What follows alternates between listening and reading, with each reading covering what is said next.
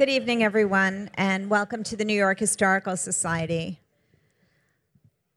I'm Louise Mirrer, and uh, I am the president and C E O of the New York Historical Society, and it's a real pleasure for me to see all of you this evening in our beautiful Robert H. Smith Auditorium.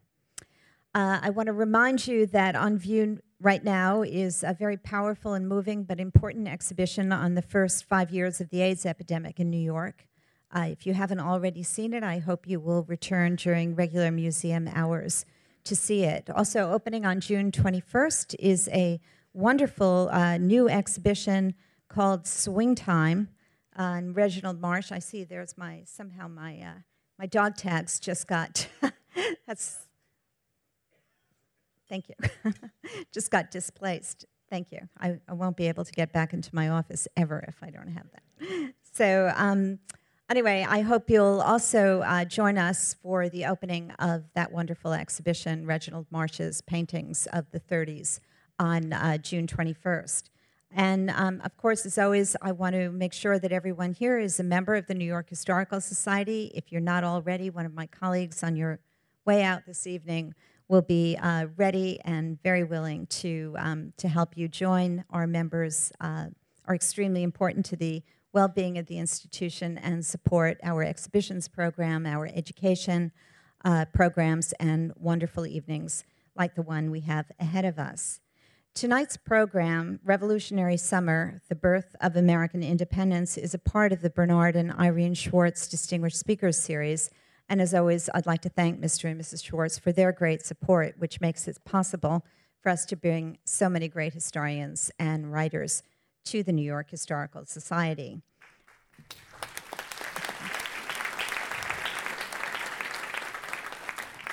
I want to thank the many members of our Chairman's Council in attendance this evening who, um, whose generosity and efforts on our behalf are so important to us, and also to thank trustees in attendance this evening, Lon Jacobs, uh, Ira Unschuld, and Michael Weisberg. Thank you so very much for everything you do on our behalf.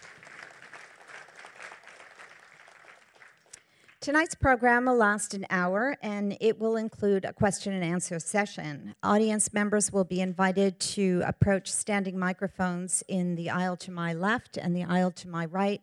We do this so that the people on stage can hear your question, and so too can the members of the audience. We are thrilled to welcome back Joseph J. Ellis, one of the nation's leading scholars of American history.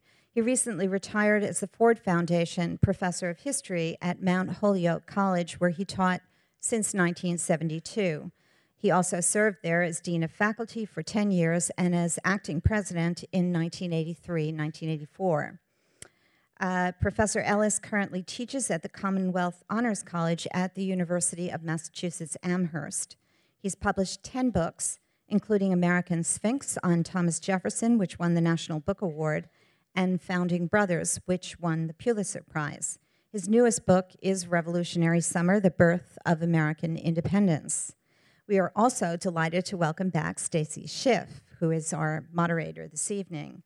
Miz Schiff is a renowned biographer and the author of the best-selling Cleopatra, A Life. She won the two thousand Pulitzer Prize for biography for her book Vera, Missus Vladimir Nabokov, and uh, she is the winner of the George Washington Book Prize for A Great Improvisation, Franklin, France, and the Birth of America. She's received an Academy Award in Literature from the American Academy of Arts and Letters as well. She is currently working on a book about the Salem witch trials. Wow. Can't wait for that. And now, uh, as always, before we begin, I'd like to ask you to please make sure that anything like a cell phone that makes noise is switched off. And now, please do join me in welcoming our speakers to the stage.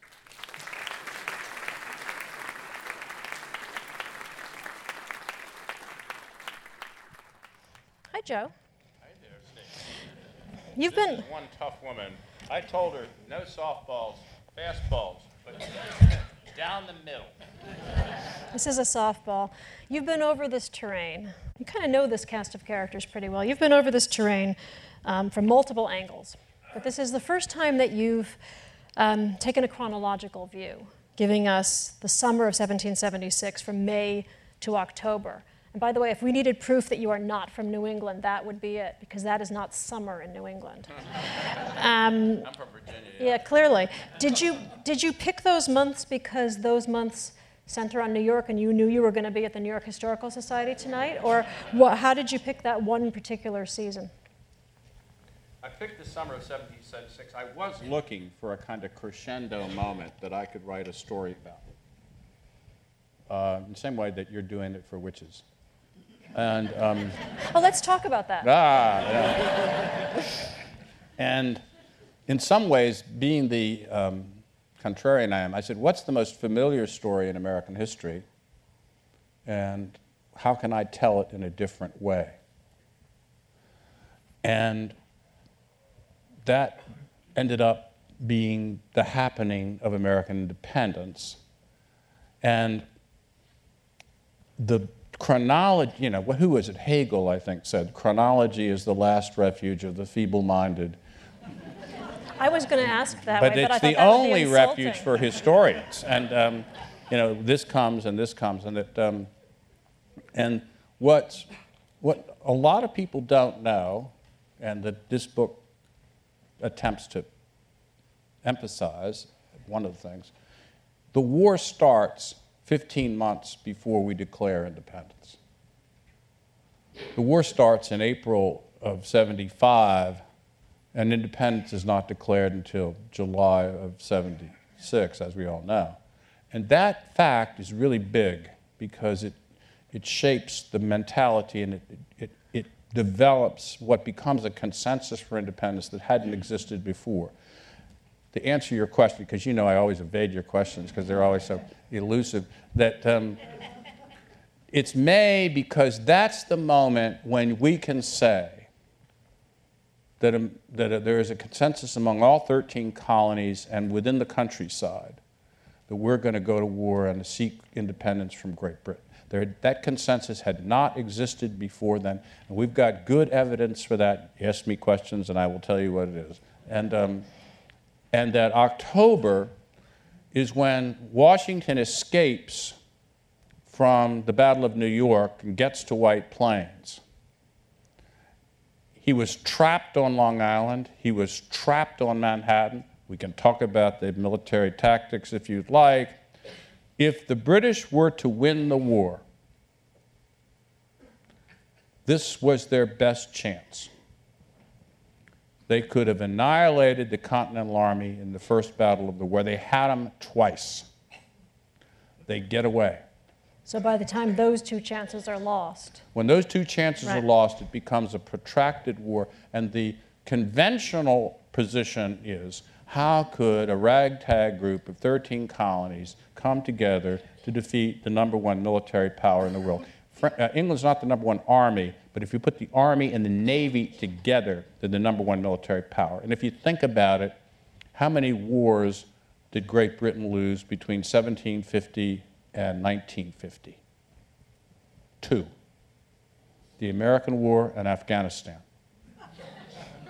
And, um, we're, very, and we're, so very, we're very grateful. We're really, that. you know, and yeah. uh, we, we sort of really, really learned a lot about that. And um, um, so the real question isn't, how could the Americans win? The real question is, did the British ever have a chance? Because they were fighting a war that they didn't understand. It wasn't a war of armies. It was a war to subjugate the American people, and they would have needed eight hundred thousand troops to do that. Do you want to talk about that for a second? Because I think that's something we forget, that initial encounter of the British soldiers with the Americans, where there's that sudden realization that, oh my God, they speak English and they're not black. Yeah, there's a guy, the, when the British uh, troops, and there's a lot of Hessians in there too, there's fifteen thousand Hessians coming in. There's forty-two thousand British troops that come across the Atlantic in uh, May, June, July of seventy-six. It's the largest amphibious force ever to cross the Atlantic until, the, until World War One. And um, they're gonna squash this thing in the cradle. And um, And they, the uh, Long Islanders send out, and there's a lot of loyalists on Long Island. Long Island is really a loyalist stronghold. They don't think they're being invaded. They think they're being liberated. Um, uh, the loyalist comes out to, uh, with a, a tender to help them negotiate the shoals, and all the soldiers say, he's white. They thought all Americans were black. I mean, it's unbelievable, I know, but that's what they said. And um, I mean, they thought they'd be wearing, you know, loincloths and other stuff like that. So that the impression, and one, the other thing that I found out, that's, you know, this is minor in some sense, but that the British lost more men and equipment and horses getting there. They lost a thousand men on the voyage because the big killer is microbes. The weapons of mass destruction of the eighteenth century are viruses and microbes, and there's no defense against them. Once they get to Long Island, all they got to do is kill Americans. They're, you know, they're, in, they're in good shape. Um, uh, so, I mean, and, you know, it, throughout the American Revolution, the vast majority of, of casualties are a result not of combat, but disease. Um, and anyway, um, I'm going on in, in the next, ask me whatever you want to do. Any, anything? Um, because you mentioned the forty-two thousand um, soldiers, let's, let's talk about this. Um, we have some experience today of Congress acting cluelessly. Um, but why was the Continental Congress so nonchalant um, in the late summer of seventeen seventy-six? There are indeed forty-two thousand soldiers yeah. and sailors yeah. sitting around. Yeah. I, I was amazed that you took to page, I think, one forty-nine to use the word delusional. Um, I, I mean, this seems to be the... She has a good eye, doesn't she, yes? You're fun to read. Um, Congress keeps going forward with a political agenda while Washington is out there, you know, basically st- being strangled. Yeah. Um, they just ignore the calamities. There's a delu- there is a delusional mentality present in the Continental Congress in some sense, okay? Now, in other senses, they're extraordinarily realistic. But what you're talking about, Washington's army, The, what becomes comes to be called the Continental Army. It's not very continental at this stage. It's eighty percent New Englanders. Um, has defeated the British around Boston.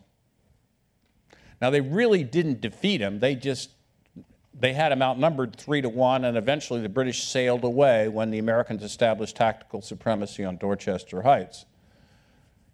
But it was regarded by the Congress as a, an example of the fact that amateur soldiers fighting for the cause with virtue rather than money as their motive could defeat the, the best army in the That's world. That's delusional. It's not delusional if you're part of the cause. um, and it is. It turned out to be delusional. Washington sort of knew that, okay?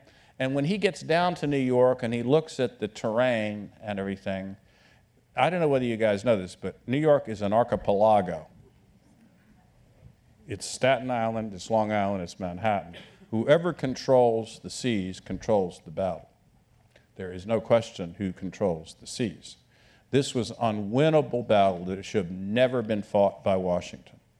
Washington should have said, let's take my troops.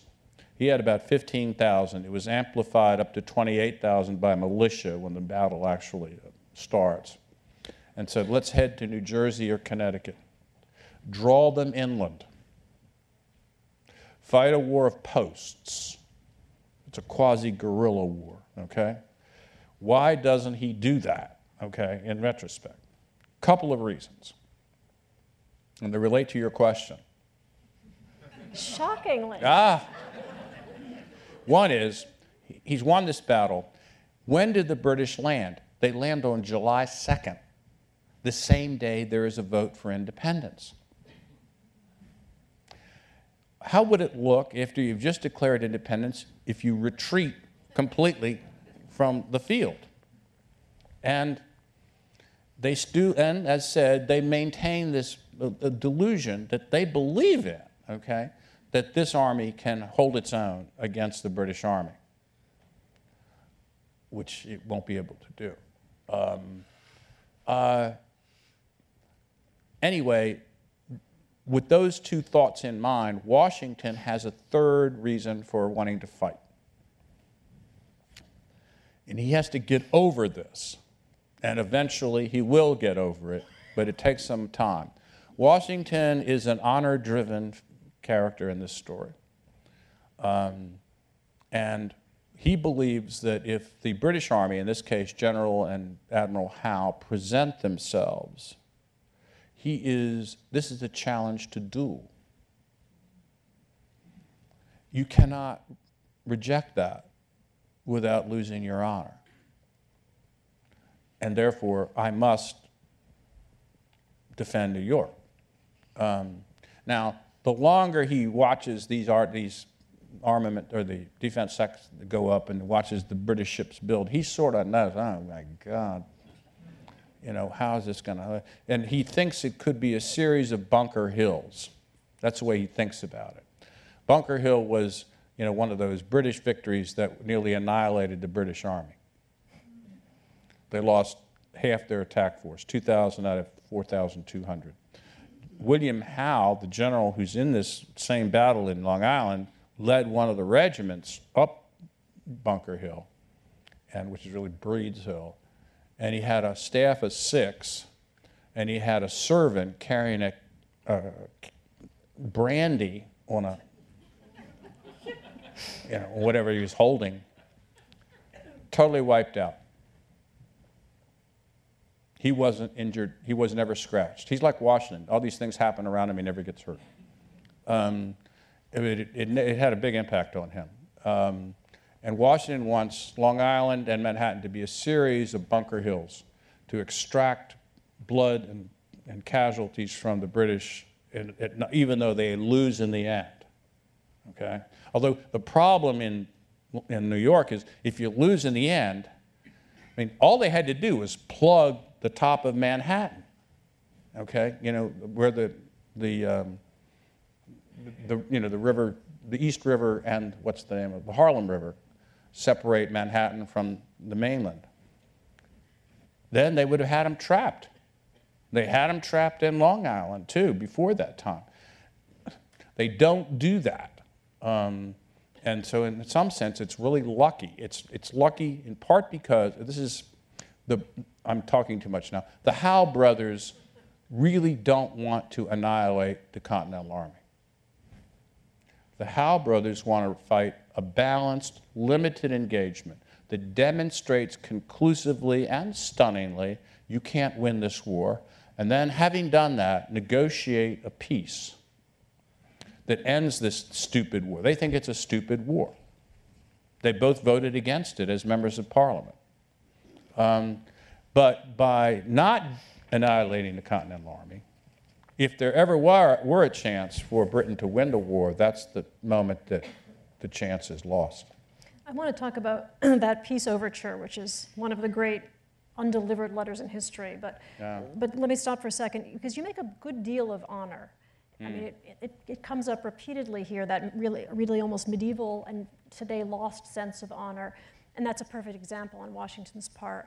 Um, but are there, are there other examples? I mean, my sense is that these men remarkably know that they are on display, that they are really mm. acting for posterity. I mean, Lord knows John uh, Adams was born that way, but everybody Adams else... certainly does, yeah. Right, but everyone else seems to be aware of the fact it's, that... There's several... It, that's a great question, because there's several layers of that that you could talk about. The one you mentioned is certainly true. This is the first generation of Americans and Brits that come of age at a time when they're not sure that they're going to go anywhere else when they die. Which is a remarkably new concept. Yeah, yeah. They, they, Adams and uh, Jeff and Adams and Washington both think they're going into the ground, baby. Uh, that's it. Um, there's famous stuff with um, with Boswell and Johnson on this, and um, And so the only form of immortality that really exists for them, apart from their children, I guess, is secular immortality, living on in the memory of succeeding generations, posterity.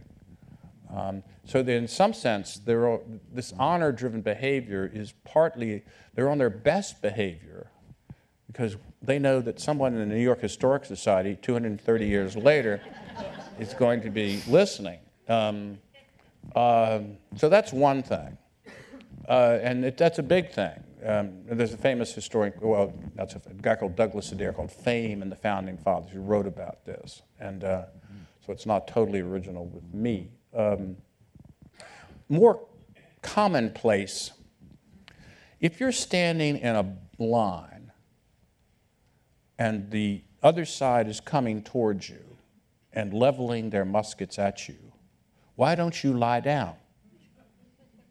Okay? If your men and, and are being disemboweled and beheaded next to you, why don't you go get behind something? Okay?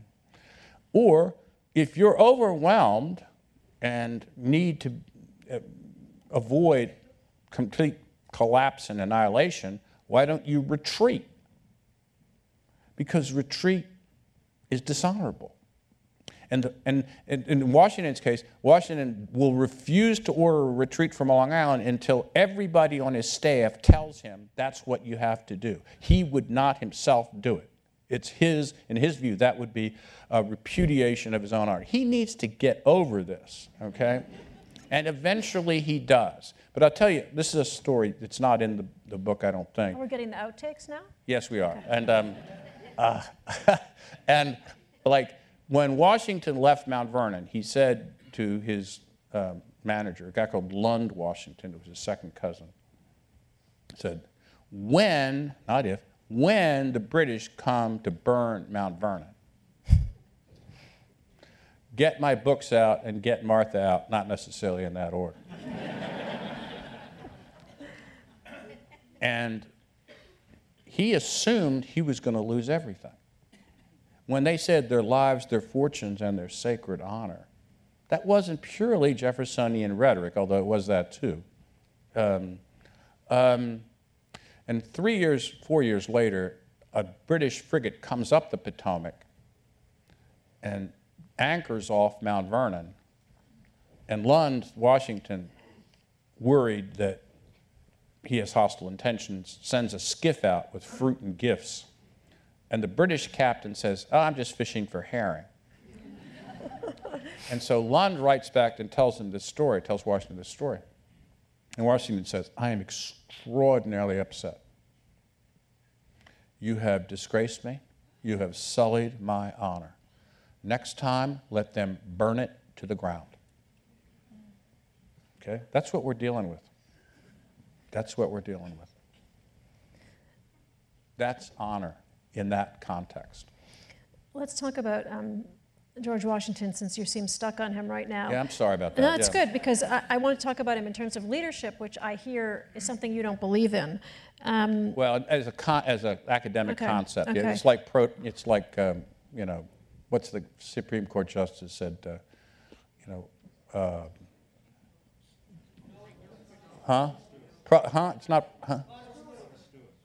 Potter Stewart Junior, yeah, and you know I I know it when I see it, and um, uh, he was talking about um, pornography. Pornography, yeah. Right.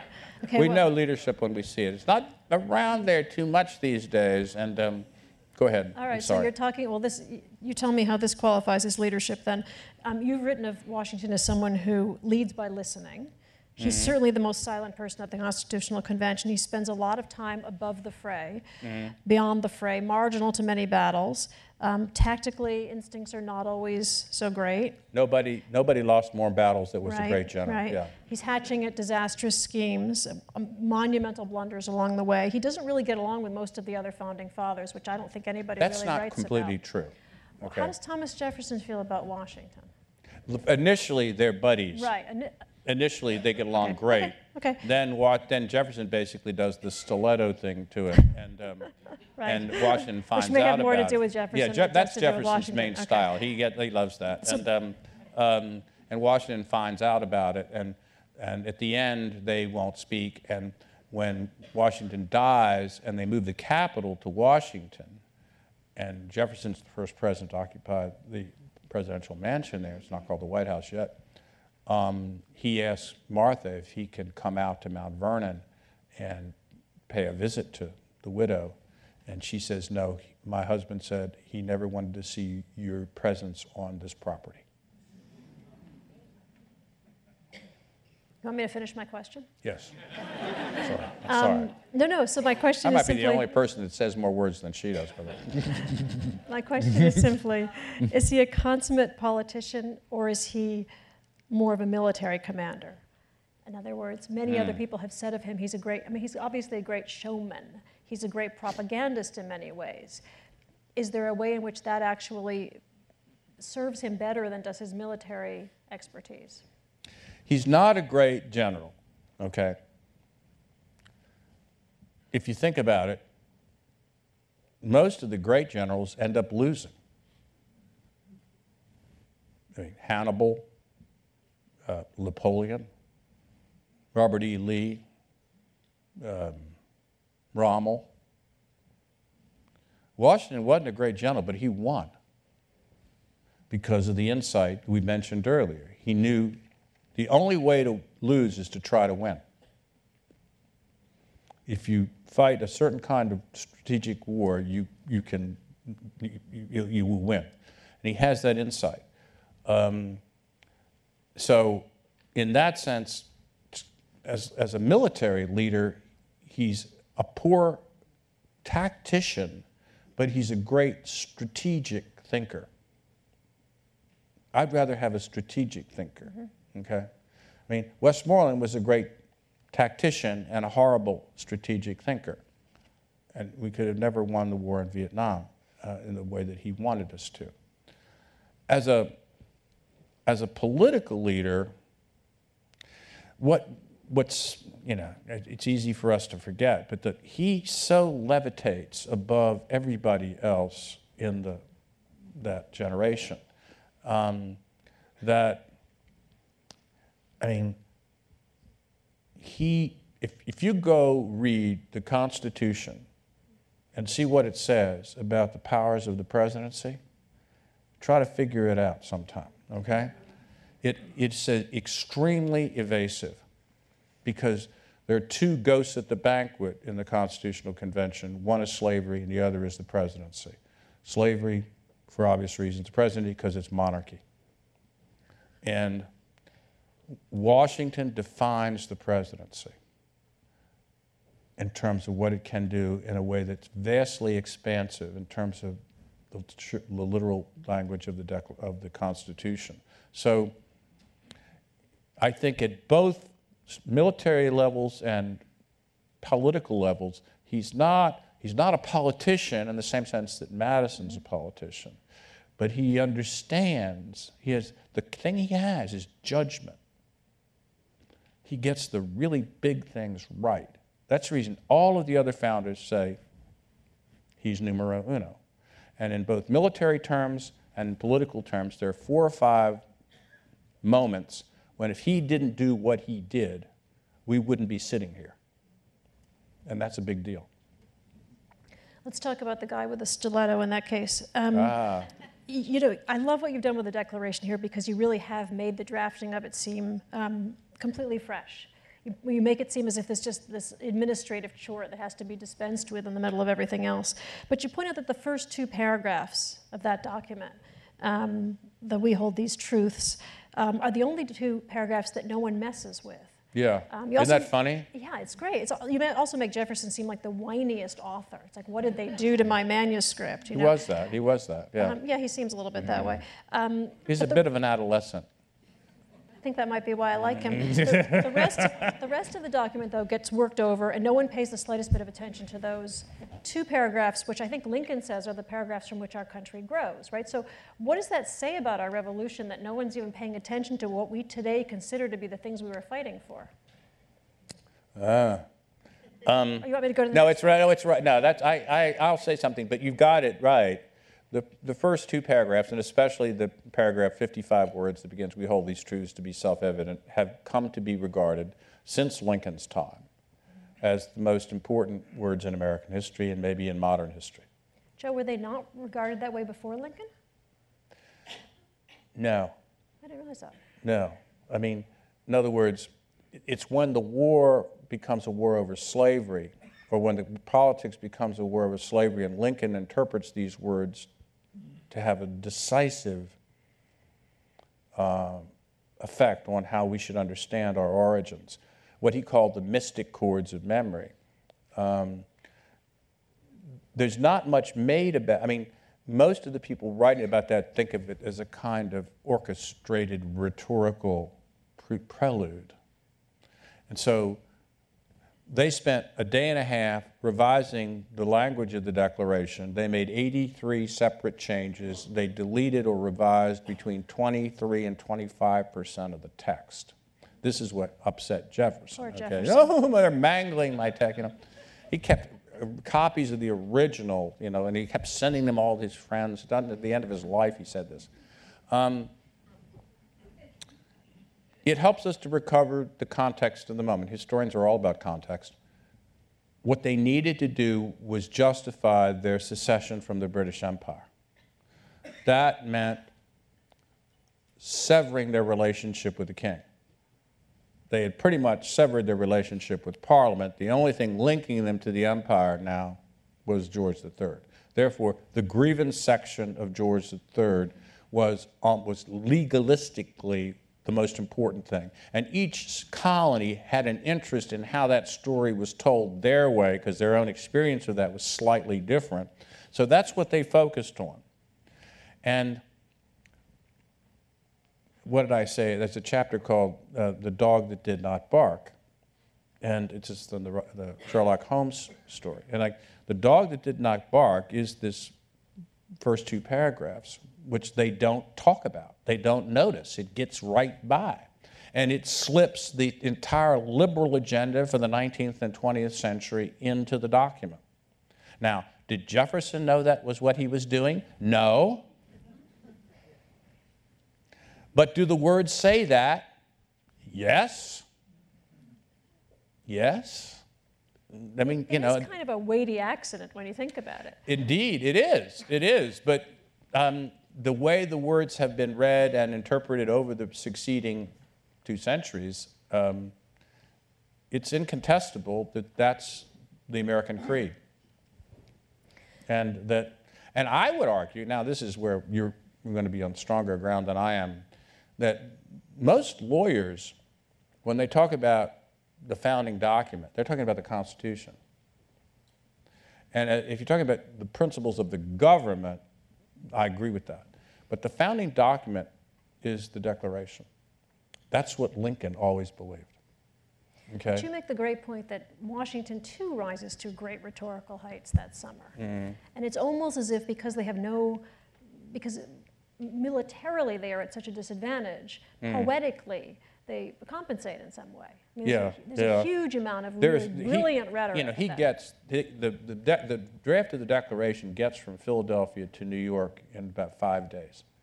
And he makes, he has it read to all the troops. It's read by battalion, but battalion, battalion, battalion. So there's not one gathering of all the troops. They couldn't do that. I think that's where the movie opens, don't you think? I think this could be a movie too. I agree. Yeah, and um, um, but um, but he issues his own statement, and Jefferson's. You know, here is this guy Jefferson. You know, never fired a shot in anger, never volunteered for the military, wants to be somewhere else. His wife is not well.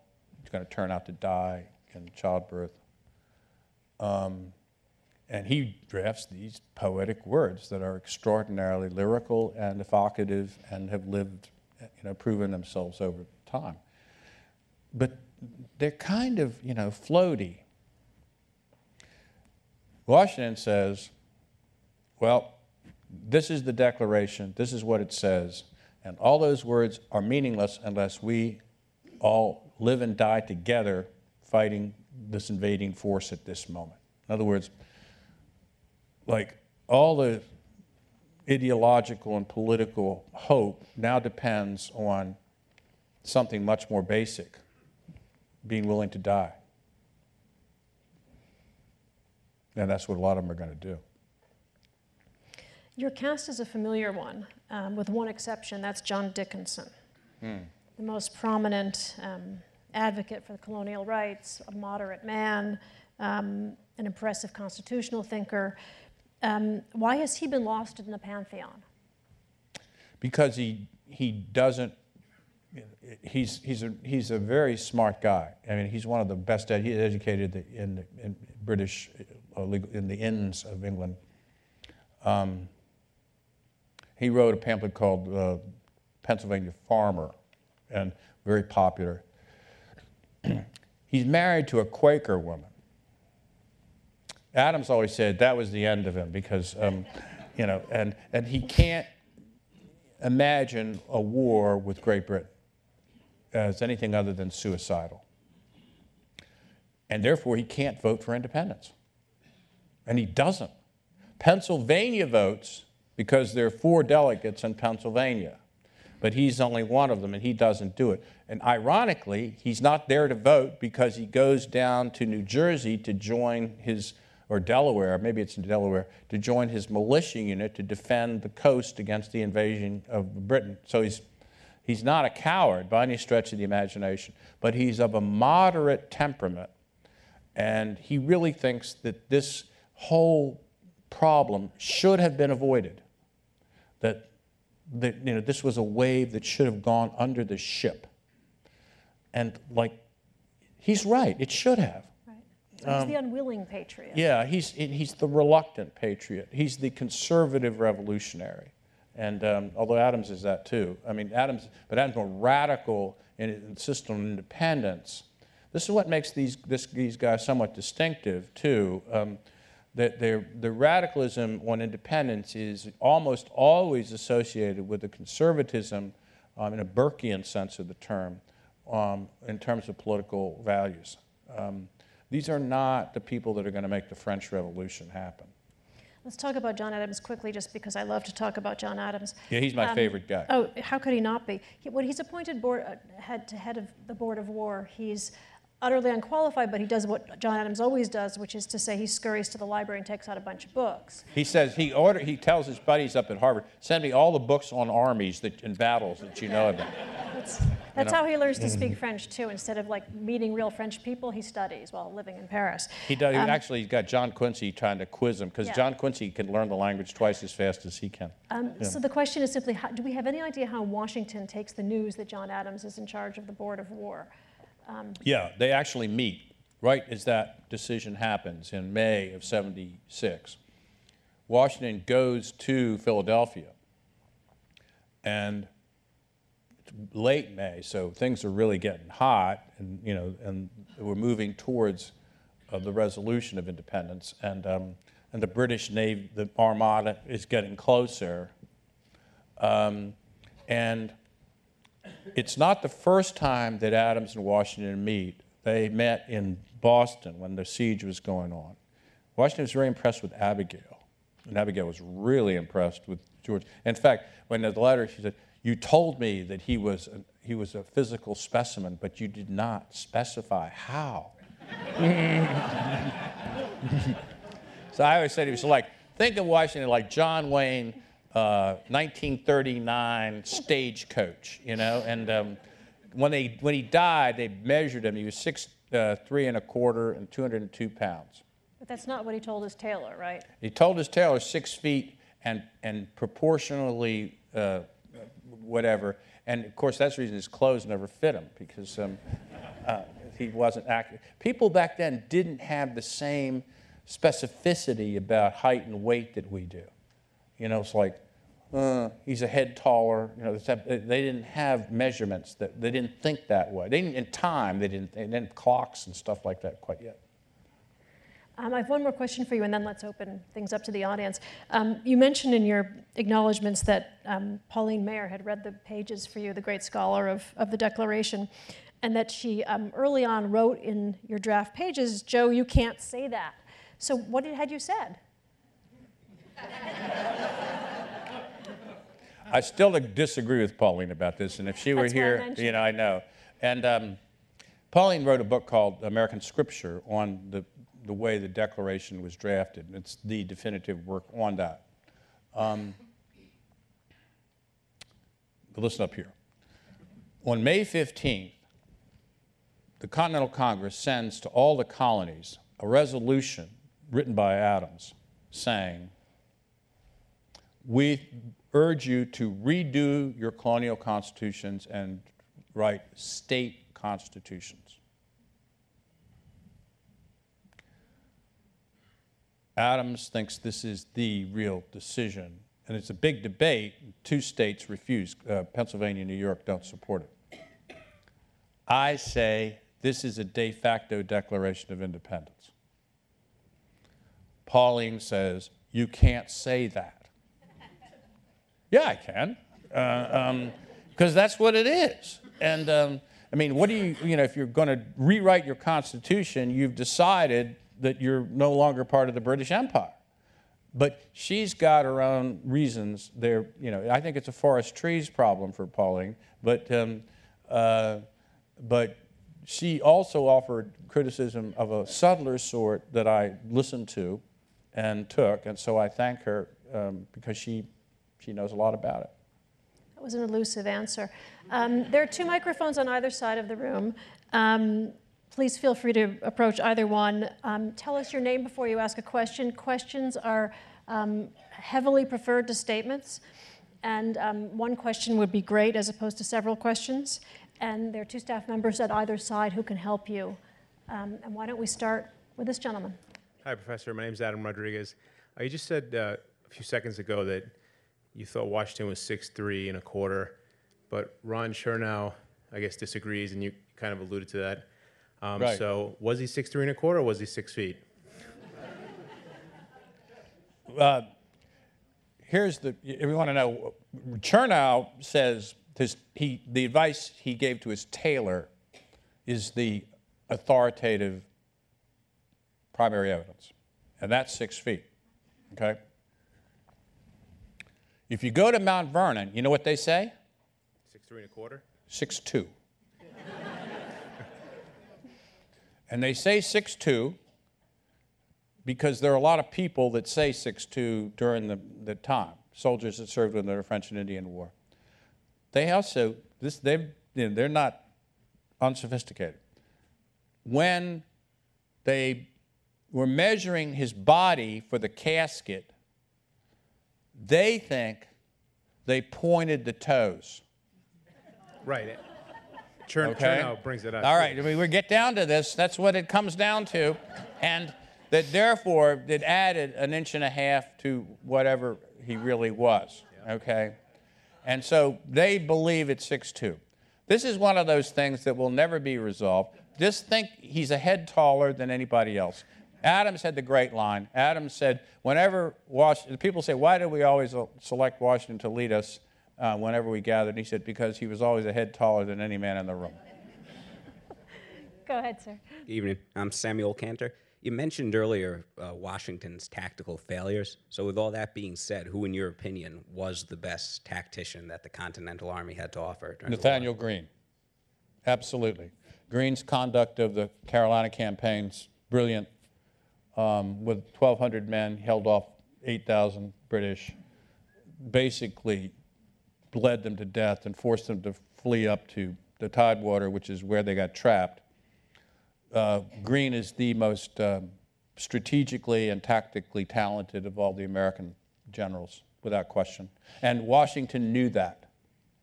When Greene dies of sunstroke in seventeen eighty-five down in, down in the off plantation in Savannah, um, Washington says, you know, he would have been the greatest leader in the post-revolutionary world. He's married, this is a movie too, by the way. Um, he's married to this woman called Katie Greene. Katie Greene is, can I use this word, the Cleopatra of the American Revolution. How do you define your terms, Joe? She sleeps with everybody. Ah. And everybody falls in love with her. Those are different things. Yeah, I understand that, but, but they are connected. And, um, And um, and uh, and like Eli, get this. E, she after her husband dies, she living in this plantation down in Georgia, and she's got like five kids. Most of them, I presume, by Nathaniel. And all these former officers in the army come down to t to propose to her, and she turns them away. And she wants a tutor for her kids, and she writes to this to Yale, and they send this guy down who is the guy that invents the cotton gin. Eli Whitney. Eli Whitney. I think she co-invented it with him. Yeah, yeah, and since seventeen ninety-three. And, um, and when Washington is president, they have these things called levees. You know, every week, these are very formal occasions. And the only time anybody ever saw Washington express himself in an emotional way was when Katie Greene came, the widow of General Greene, and he kissed her on the cheek. That was like, oh my God, you know? There is a man in there somewhere. Yeah, there is. Sir. I'm Jim Picinich. Um, you mentioned the dagger in Jefferson. Uh, stiletto. What, stiletto, yes. Yeah. What was, um, what was Washington's reaction to realizing that Jefferson was the financial source behind the Aurora, the newspaper that constantly vilified Washington? Not so much financial. He was he, he was paying um, some people, but he but um, he was leaking information as uh, Secretary of State. We would regard now as treasonable acts to the Aurora, which is the sort of um, what do you, it's Fox News of its day, and um, um, uh, he didn't believe it. He didn't believe it initially. He really didn't. He, he said, "I know I'm," and and it took a while, it, it, a couple of uh, you know incidents uh, to to convince him, and then. In the kind of way that Virginia gentlemen tell other Virginia gentlemen what you know what they think, he wrote this letter. And if, if I give you this letter, it's it's impossible for you to know what it's really about unless you know everything that is going on between them under underneath here. Okay, it's so elliptical. Um, he never said anything directly to Jefferson uh, that. indicated he would, you know, he didn't feel good, feel uh, friendship towards him. He said to a lot of other people, "I never want to see him again." Uh, Lawrence Daich, in terms of uh, revolutions, other revolutions uh, in the past three, four hundred years, where would you place the American Revolution in terms of expected uh. outcome, difficulty, et cetera?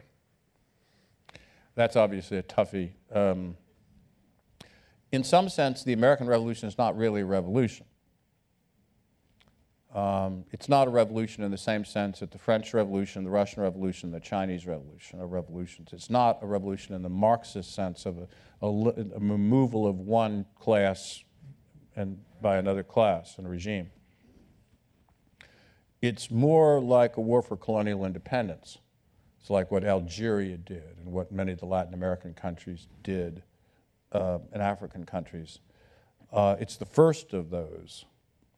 So is it a revolution? In some sense, I think it's not really a, a revolution, it's an evolution. It establishes a set of principles that it doesn't fully comprehend itself, as Stacy has called attention to, that become the fundamental basis for the modern liberal nation state. I think that's a revolutionary contribution, and so does Hannah Arendt. Um, so it's a different kind of revolution. Um, uh, when um, Rochambeau, the French general that helped Washington defeat Cornwallis uh, at Yorktown, he gets back to France, and the French Revolution is starting. And Rochambeau says, you know, I'm interested in the difference between your revolution and ours. And by the way, he's going to end up getting guillotined a couple of years later. Um, he says it's the, the Americans like to take their soup and blow on it until it cools down. The French drink their soup scalding their throats. Now that's only a metaphor, but um, Rochambeau was, you know, calling attention to the fundamental difference between a revolution that's actually run by people with conservative temperaments and one read, led by people who are radical utopians. Anybody talks about utopia, head the other way, baby. Go ahead, sir. My name's Michael Wolf. I'm a docent here and at Francis Tavern Museum, where I quote you every week. Oh, thank you, and sir. I hope, I hope you don't mind a what-if question, but it is serious. All right. If Washington were not available to lead the army, wow. if a tree fell on him in seventeen seventy-five, yeah. who do you think would have been available to do this? That's a, I have thought about that, but not in the specific context that you raised it.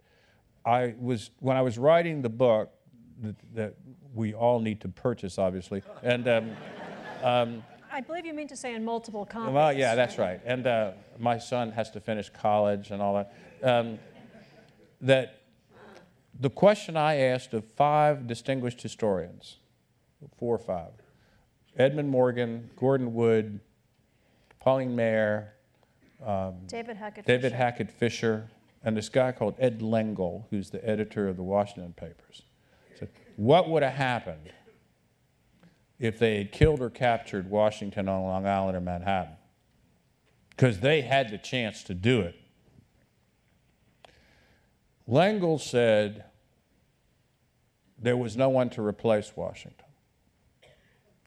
And The, the rebellion itself might have collapsed. All four other people said it would have changed the way the war played out, but it wouldn't have changed the outcome. They asked that question of Adams in his old age. You know, they used to show Adams pictures of, you know, these little little statuettes of Washington. He would go, ooh, I don't recognize him here. And um, it's because he thought he was six foot two. And, um, but what Adams said, we would have just found, we would have found another Washington. We would have raised another one hundred thousand, we would have found another Washington. Um, we, you know, there wasn't any way we were going to lose. Um, now, if you look at Washington's staff, the only guy that could have replaced Washington was Nathaniel Greene. But if Washington had been killed or captured on Long Island, so would Greene. So this is one you can just argue at the, the tavern forever about, and profitably. You're not going to tell us where you vote on that one, though, right? I end up voting with my old mentor, Ed Morgan. I think we would have won anyway. God, sir. Uh, my name is Tom Wallace. Um, I did my history studying in the fifties at Yale, which you brought up, so I can admit that. And we were taught much more European history than American history, so my knowledge of American history is appalling. And I bring this up as a footnote, but going back to your very, I thought, interesting concept of honor and the, that generation's feeling towards honor and secular immortality, which brings us to Nathan Hale. Uh, maybe because oh, I did killed my, right down here, yeah. Which I did my graduate work at Yale, maybe that's why, and I've spent too much time in the Yale Club bar. The question which interests me, we know what Hale said, and we know that the mythology of Hale is much more important, I'm sure, than what he actually did. My question is, what intelligence was Hale gathering? And I'm not sure this was the summer of ninety, of, seven, of, of seventeen ninety-six, or maybe even ninety-seven, as I say, my knowledge of history is rather seventy-six, flimsy. seventy-six. But I'm I'm curious what the intelligence was. How important was it, or is it this mythology and this wonderful statement, I regret that I have only one life to give, which has made him this iconic figure, which he is? Uh, he was a Yale guy, young guy. At the time, the American Continental Army was occupying northern Manhattan, having been driven off Long Island, and southern Manhattan was under the control of the Brits. The vast majority of the indigenous population was pleased to have the Brits win. They were joining their, their side. They were the Tory loyalists. And they wanted somebody to go be a spy and try to identify people that were could be used as counter spies and find out intelligence. Um, he volunteered. Stupid thing for him to do because he was really, you know, he didn't know anything about it. He had no. He was a Yale man. He didn't go to. Well, he didn't have a chance. Yeah, yeah. He, you know, and um, and so he, he didn't have his stories right. And in other words, it was a botched operation, and the mythology that comes from his eloquent words okay, but uh, it was an example of a, an attempt at undercover espionage that was uh, ridiculously planned and that he was the victim of. Thank you very much. Mm-hmm. He got killed right down here, by the way, right down in lower Manhattan. So they hung him. My, my name is Helen Friedman, and my question is the role of the French in the in winning, because I had always heard we couldn't have won without the French, but that's not se where you seem to be going at all. Well, it's it's it's not far from the truth. Okay, there, um, the French, in terms of money, bankrupted their entire government to subsidize the United States. In fact, if you think about it, that's what caused the French Revolution, because they had to call the Estates General because of the economic crisis that had largely been produced by the monarch's support for the American cause. It's also true that the Battle of Yorktown, two-thirds of the troops were French, all the engineers were French. The French Navy was the reason that they were pinned up. So the way the war ended is very much a French thing. It would have ended some way other than that on an American note, regardless. But, but, later, but the French longer. Really, we owed them big time. Okay. Okay, we did. We really did. And the French Revolution is our little gift to them for their goodwill. Yeah, yeah. Yeah, and then they gave us the Statue of Liberty. And that was an equal change. But we saved them again in nineteen forty-three, forty-four, right? forty-four, I mean, you know, the, the Normandy, yeah. I mean, it's their turn. The interesting thing. You know. how, how, how do you want that to, to materialize exactly? I haven't figured that out. I mean, it, it's, it's um, maybe to... Um, to tell the E U that their austerity programs are crazy. The interesting thing, I, I think, actually, with the French connection is the, the what comes first, the Declaration of Independence or the reaching out to a foreign power for some kind of assistance, when as a, as a group of very disconnected, ununited, that's a word, mm. colonies, you have no money, no gunpowder, no munitions. They thought of them both at the same time. And it's really interesting to see, well, how, how, you can't make this overture to France until you've actually officially declared independence from their arch rival, Great Britain. On the other mm-hmm. hand, you can't. Actually, Adams thought the other way around, and you know, it shows, typically, you know, he okay. was a contrarian. Adams thought you needed to set up a separate American government, get a European ally, and after those things were in place, then you could declare independence, because then you knew where you were, and you knew that you had the support. Of course, it, it played out in a totally different way, and he acknowledged that later on. Um, but from the beginning, they knew France was the potential ally. And um, well, it's and, always good to go to the enemy of your enemy. Well, you know about this. I mean, I, I wrote a book on you, this. Yeah, that's right. I yeah. forgot about that. Yeah, um, yeah. She, you, but, but Joe, you know, you're talking about a period that is interesting. For, frustrating to an historian, because it's a period, there are no records of those congressional discussions. Um, That's true. So my question to you well, about... There's some. There's, there's some. some. There's like letters where delegates talk about it. It's not a formal record, but it's, it's, a, it's there's a thirty-seven volume thing corresponds to the delegates. So it's pretty, you know, last twenty years. You know, we know more now than we used to know, but you're right. Well, my question simply is, did you feel you were having to read between the lines to figure out what was actually being discussed? Did you feel you were getting a straight deal from the pieces we have left? Or did you, were you, was there something that was eluding you throughout that you felt if you actually had had congressional records that revealed itself? Excuse me. Um, a little bit of both. I mean, I think that that's the challenge, and that's where if a historian is to bring some imaginative uh, energy to it, that's where you can do it. Um, Uh, I think that the example I would cite that is not the French alliance thing, it's much the attempt to put together some form of government that fails in June, July, and August. Um, you know, they want to put together a government. It will eventually be called the Articles of Confederation. The Articles of Confederation is not a government. It is a league of independent nations. Okay, it's like the E U. Um, that's not a government. Um, um, and The guy that's trying to do this is the guy you mentioned earlier, John Dickinson. And he's got these twelve states, colonies. Rhode Island, of course, doesn't participate. Um, and what they figure out is they can't agree. And the most important thing to see as a historian is not, is the incoherence, okay? To sort of give, give primacy to the incoherence. And to recognize that's all they could do at that time, and not try to impose some ex post facto coherence on what was going on, or to be critical of it. It's like they, they fundamentally didn't agree. There was, there was such a thing as the cause. There was no such thing as we the people of the United States. The first sentence of the most famous speech in American history is historically incorrect.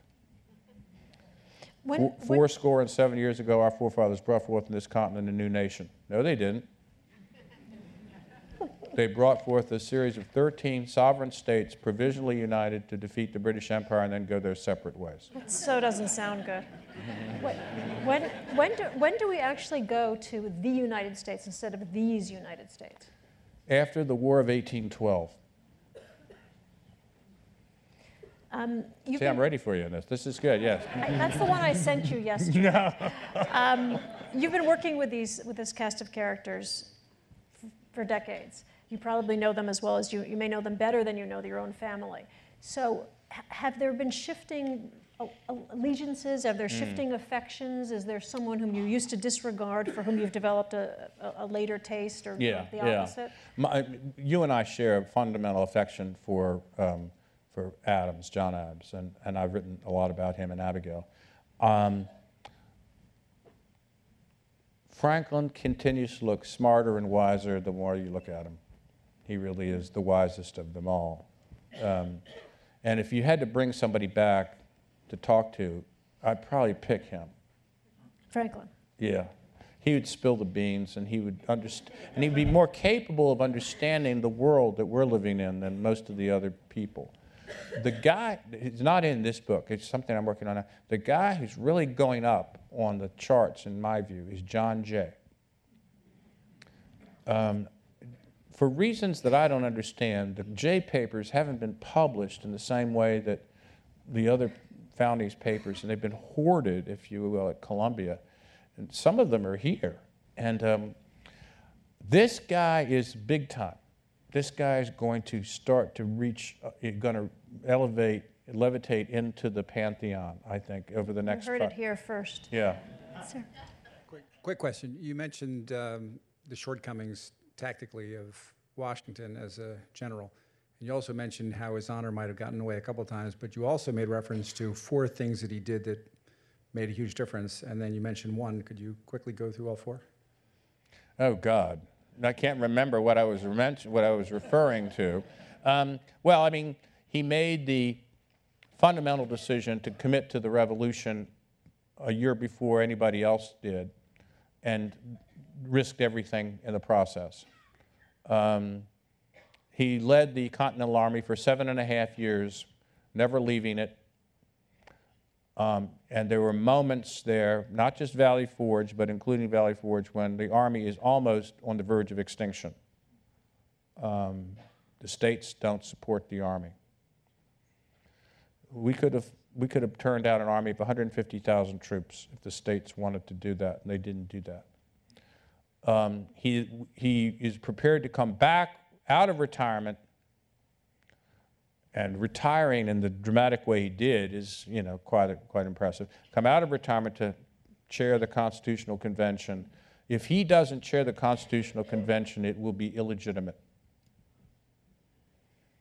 It, because they're not supposed to overturn the Articles of Confederation. They're supposed to reform them. This is a total replacement. It's, not, it's a real coup d'etat. And then... Well, you could you read the read the Constitution on the presidential powers. I said this before, I guess, and um, he defines the modern presidency. And there's a reason why every time they take these polls, every four years, I think it's the Chicago Sun-Times. I'm one of the people, one of the historians, historians and political scientists There's three people that always end up as the top choices as the greatest president. If you do it among just ordinary Americans, you know who the two top choices are? Reagan and J F K. But the top choices in the scholarly world and journalistic world are Lincoln, Roosevelt, and Washington, and they switch around. Lincoln is up now because of the movie and all this other stuff. Um, but when your movie opens, it'll be Washington. We would try to get him back. But um, I, I think that it's easy to know why Roosevelt's great. He ended the Depression, or he won the war against totalitarianism, and it's easy to know what Lincoln did. Lincoln saved the Union. What did, what did Washington do? He created the Union that Lincoln saved. We weren't a union, okay? And that's what he did. And, and with that, we want to say you, too, as a speaking team, are one of our most popular guest speakers. Yes.